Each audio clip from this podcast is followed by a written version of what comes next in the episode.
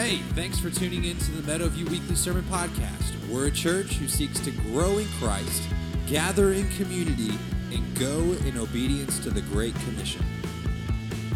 If you have your Bibles, go ahead and turn me to Luke chapter 2. Uh, Luke chapter 2 is where we're going to be this morning. If you uh, don't have a Bible, there should be a black hardback ESV somewhere near you. If you need a Bible, that's our gift to you. And um, you feel free to take that with you today. Luke chapter 2, as we look at Advent, we look at the, the thought of peace. Uh, we we kind of get into more of a familiar Christmas story than, than the text that we were in last week. Uh, and it's that time of year, isn't it? It's that time of year where the Christmas season is upon us, the shopping has started. Yes, that's exactly how I feel about it. I mean, just, it's awful. Maybe you've reached that point where you're now having to figure out how to get all the Christmas parties in line. Maybe you have work parties, maybe you have extended family parties, and, and there's two types of people at these parties when you get there. There's the gamers and the grumblers, right? There's always the person in the in the group that's like, "We're playing a game. It's going to be fun," and then you got the people over in the corner going, "Ah, game? Are you serious? We have to play another game." And so we all have to play this game, and and we we got this game at Thanksgiving, and it was the worst game I have ever seen in my entire life. It was this little tiny box of cards. And the, the top of the box says, less small talk, more real conversations. That's awful, right? Like all of a sudden you're stuck in there, we're gonna play this game, and you pull out a card, and it's like, tell us your worst mistake you've ever made. I, what? This is not fun. Like, this, there's no part of this. This is fun. So we pulled out one card and it said, Can you, like, what is one moment in life that you would want to relive? And I was like, Not this one.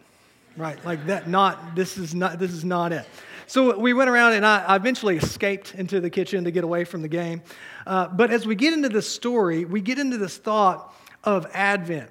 In, and the word Advent really means the coming or the arrival of Jesus. And as we read about the shepherds, I guarantee that if they drew a card and it said, Tell me one moment that you would want to relive, it's this moment. It's the moment where the angels show up and declare the good news to them. And they say, Let's go. Let's go see what God has declared to us. And they went and they saw the very face of Jesus, the very face of God. What a great moment to remember, right? So, this is probably what they would have said. They, they want to remember this. And if you have your Bibles, Luke chapter 2, we're going to get started in verse 8 and go through verse 20. And in the same region, there were shepherds out in the field, keeping watch over their flocks by night. And an angel of the Lord appeared to them, and the glory of the Lord shone around them, and they were filled with great fear. And the angel said to them, Fear not, for behold, I bring you good news of great joy that will be for all the people. For unto you is born this day in the city of David a Savior, who is Christ the Lord. And this will be a sign for you. You will find a baby wrapped in swaddling clothes and lying in a manger. And suddenly there was with the angel a multitude of heavenly hosts praising God and saying, Glory to God in the highest, and on earth peace among those with whom he is pleased.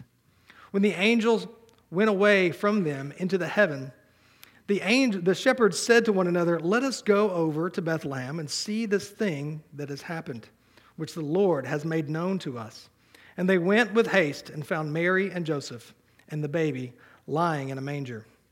And when they saw it, they made known the saying that had been told them concerning this child.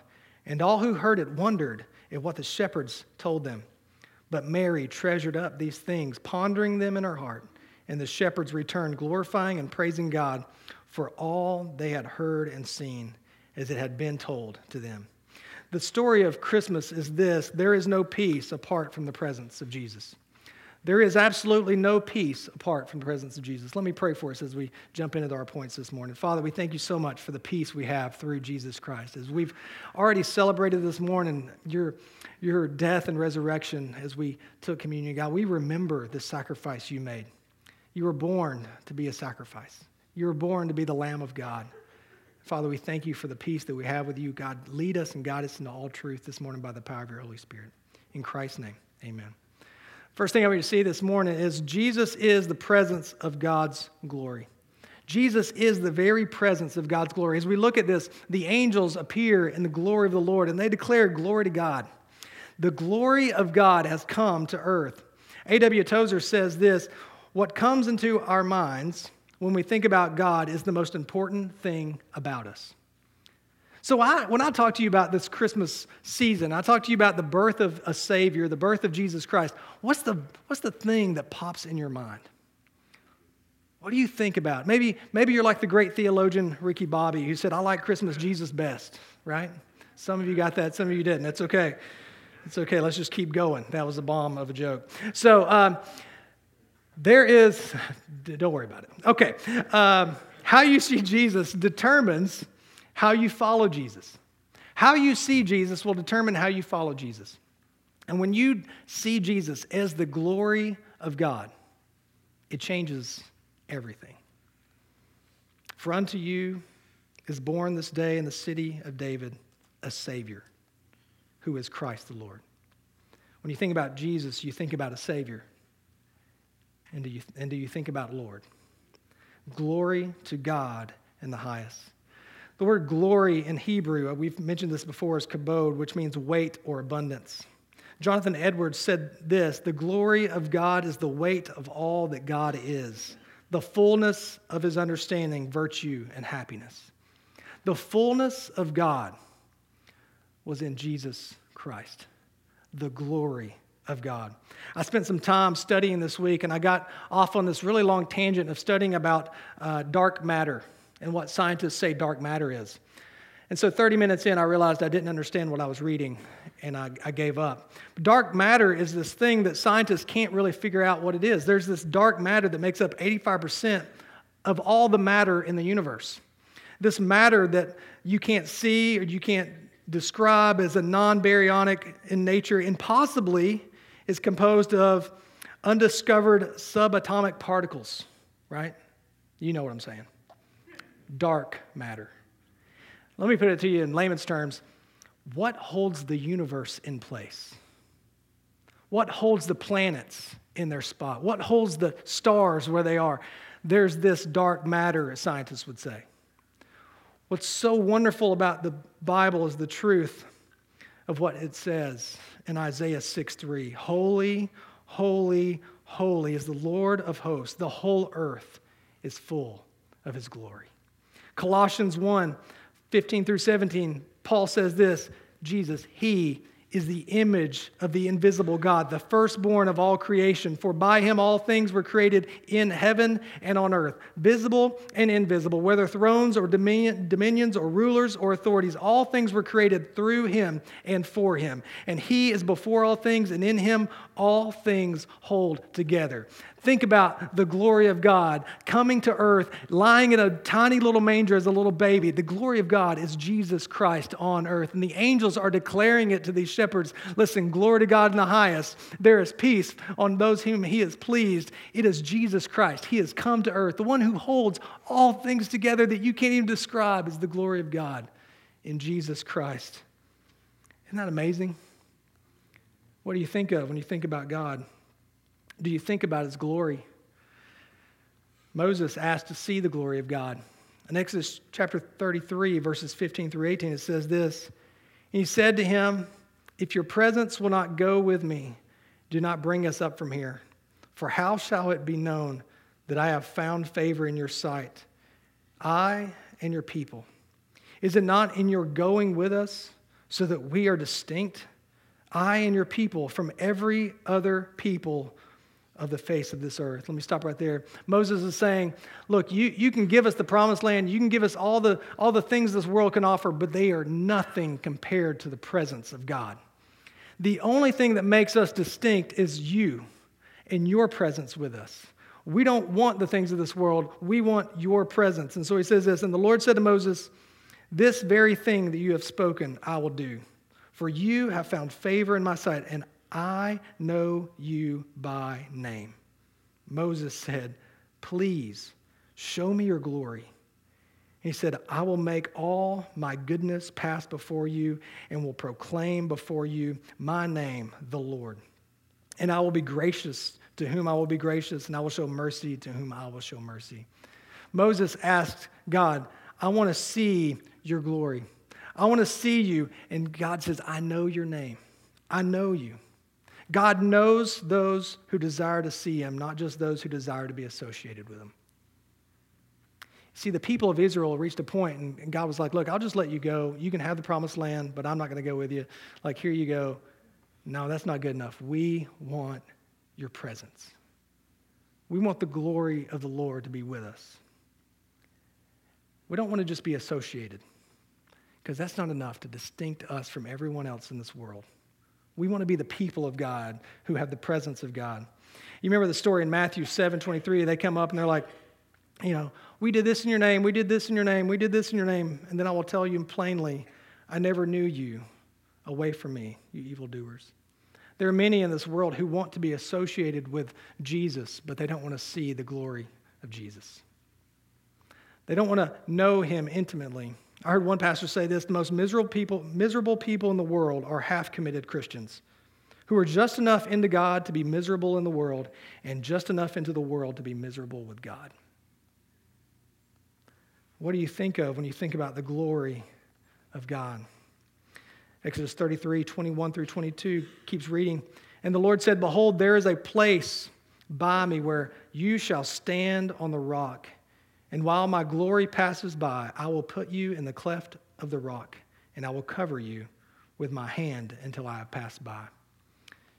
Get this there was a place for Moses, hidden in the rock, hidden and covered. It is through Jesus we have our place. Being put into Christ and covered by his blood, we behold the glory of God. Jesus is the presence of God's glory. John 1 14. And the Word, which is Jesus, became flesh and dwelt among us, and we have seen his, there it is, glory. Glory as the only Son from the Father, full of grace and truth. As we get into the Christmas season, as we think about Jesus Christ, think about the fact that it is the very presence of God's glory on earth.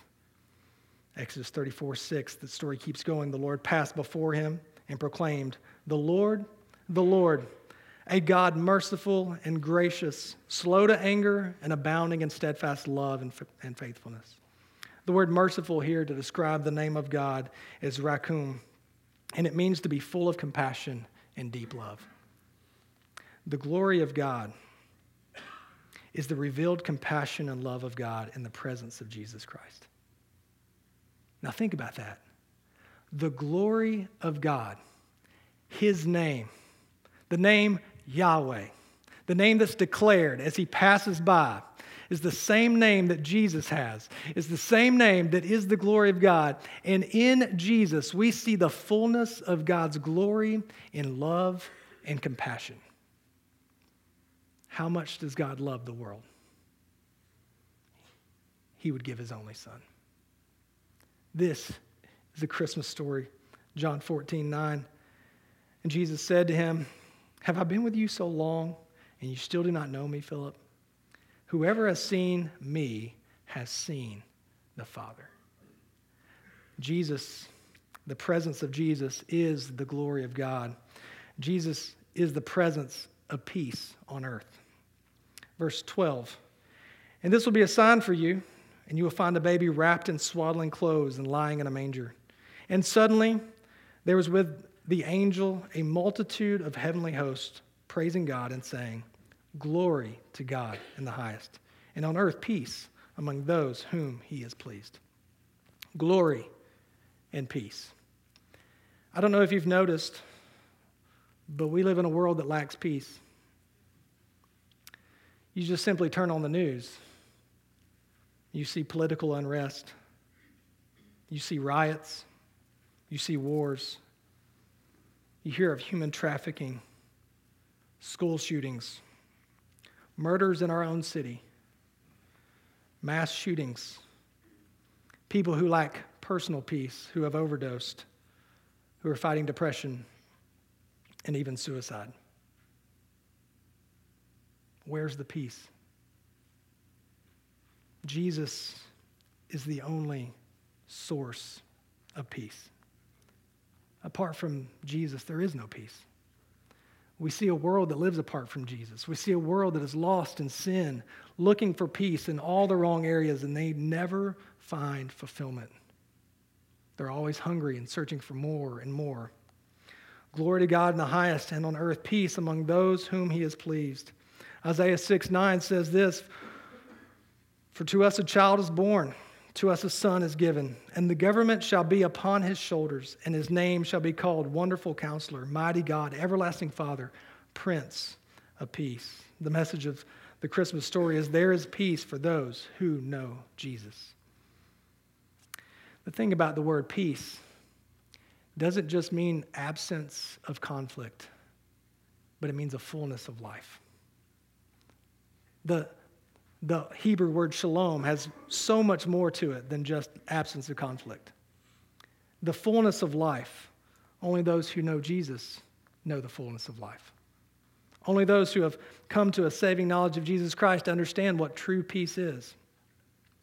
Jesus said it this way in Matthew 10 34 through 39 Do not think that I have come to bring peace to the earth. I have not come to bring peace, but a sword. For I have come to set a man against his father and a daughter against her mother, and a daughter in law against her mother in law. And you're thinking, that does sound like Christmas. hey, you got, you got one of my jokes. That's good.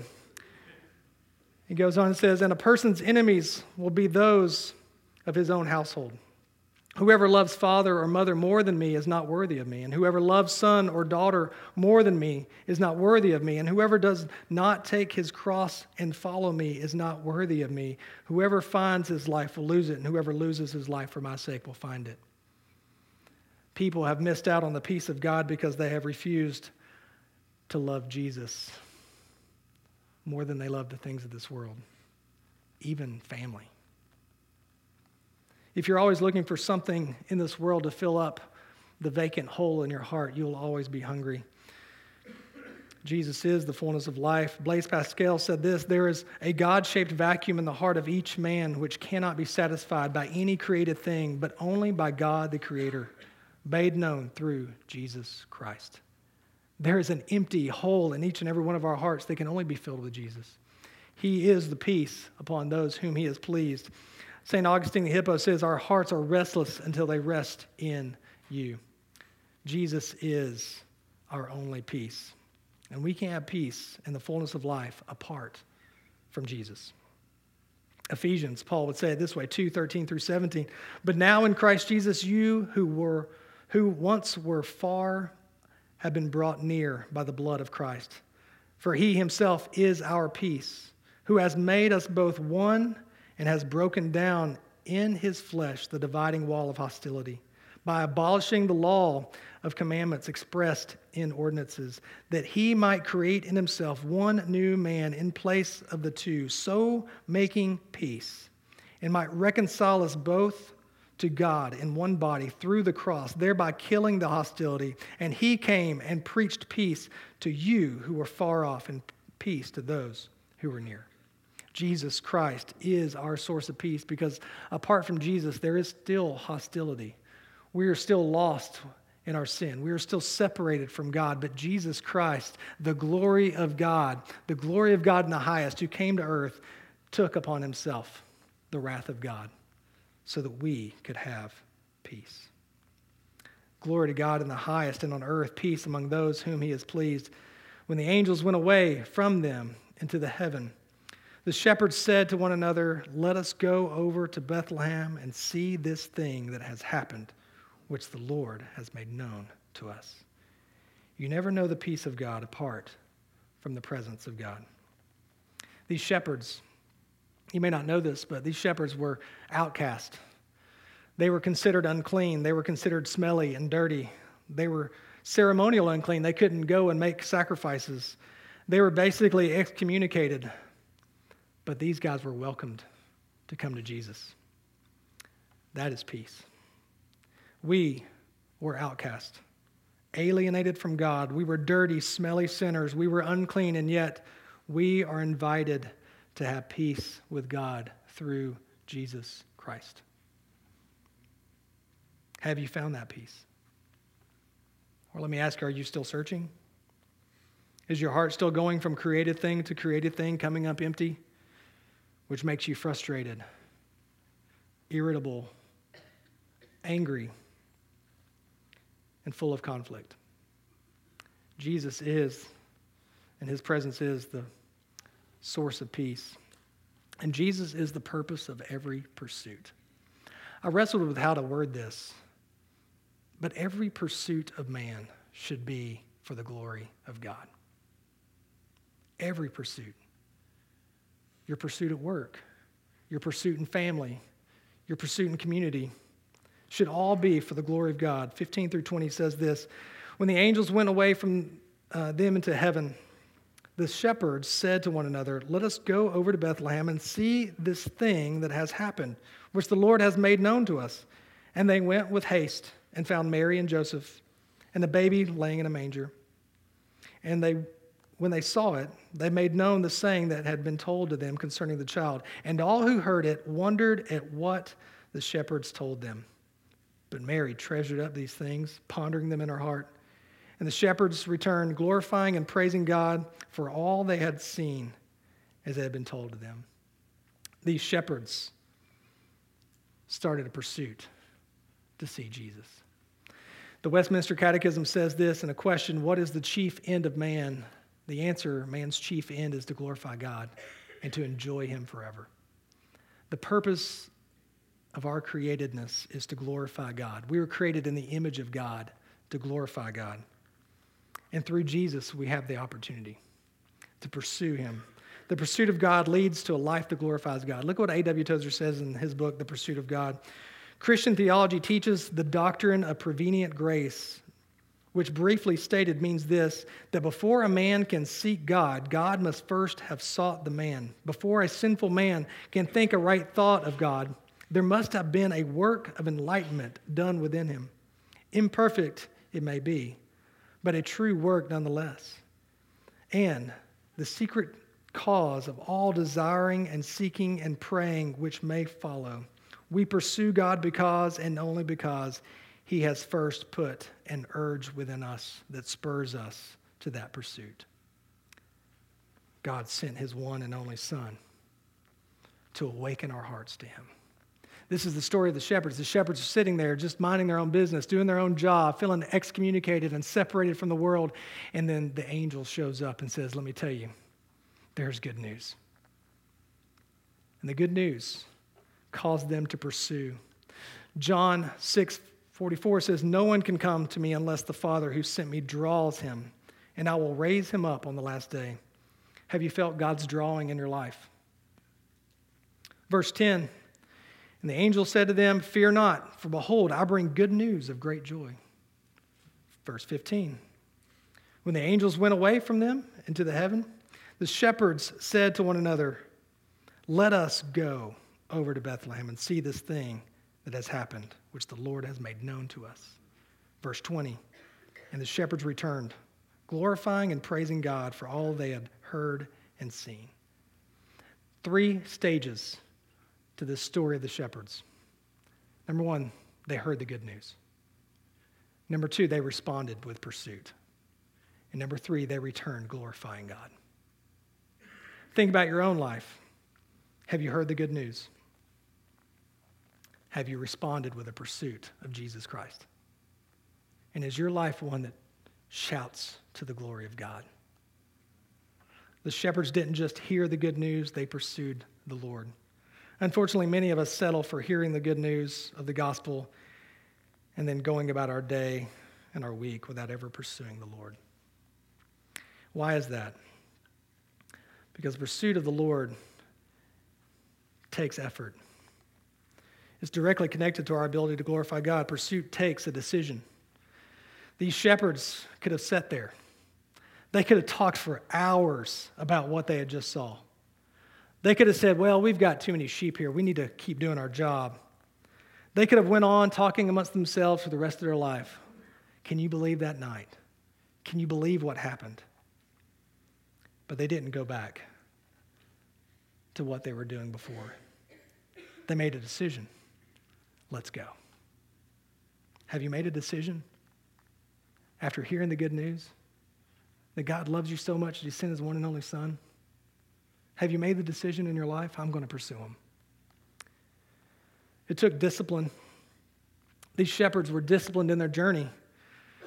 I don't know how far it was, but they had to have complained about the distance of the travel, the inconvenience of it being late at night. They had to have complained about how tired they were, but they kept going. Many of us start off strong in our decision to follow the Lord, but we do grow tired and weary. We talk ourselves out of the importance of following after Jesus. We make excuses about being tired, too busy. It's just bad timing. I've got a lot of things going on. Some of us here today need to stop making excuses and start being disciplined in our discipleship. The last one, it takes desire. Some of us have lost a desire. Tozer says this one of the greatest hindrances to internal peace, which the Christian encounters, is the common habit of dividing our lives into two areas the sacred and the secular. As these areas are conceived to exist apart from each other and to be moral, morally and spiritually incompatible, and as we are compelled by the necessities of living to be always crossing back and forth from one to the other, our inner lives tend to break up so that we live a divided instead of a united, unified life. Tozer says this. He says, Many of us lack the desire to pursue God because we've separated God into different sections of our life. We've said, No, God's for Sunday mornings, maybe some Wednesday nights, maybe a quiet time in the morning before I start my day. But there is no separation for those who pursue Jesus. Every pursuit of life is found in glorifying God. Every pursuit. And the shepherds returned, glorifying and praising God for all they had heard and seen as it had been told to them. If you pursue God, you will share the glory of God with others.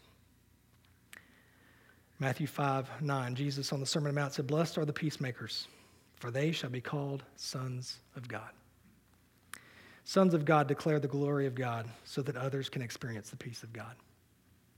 Let me ask you have you behold or beheld the glory of God in your life? Have you made a decision? Have you been disciplined in your pursuit?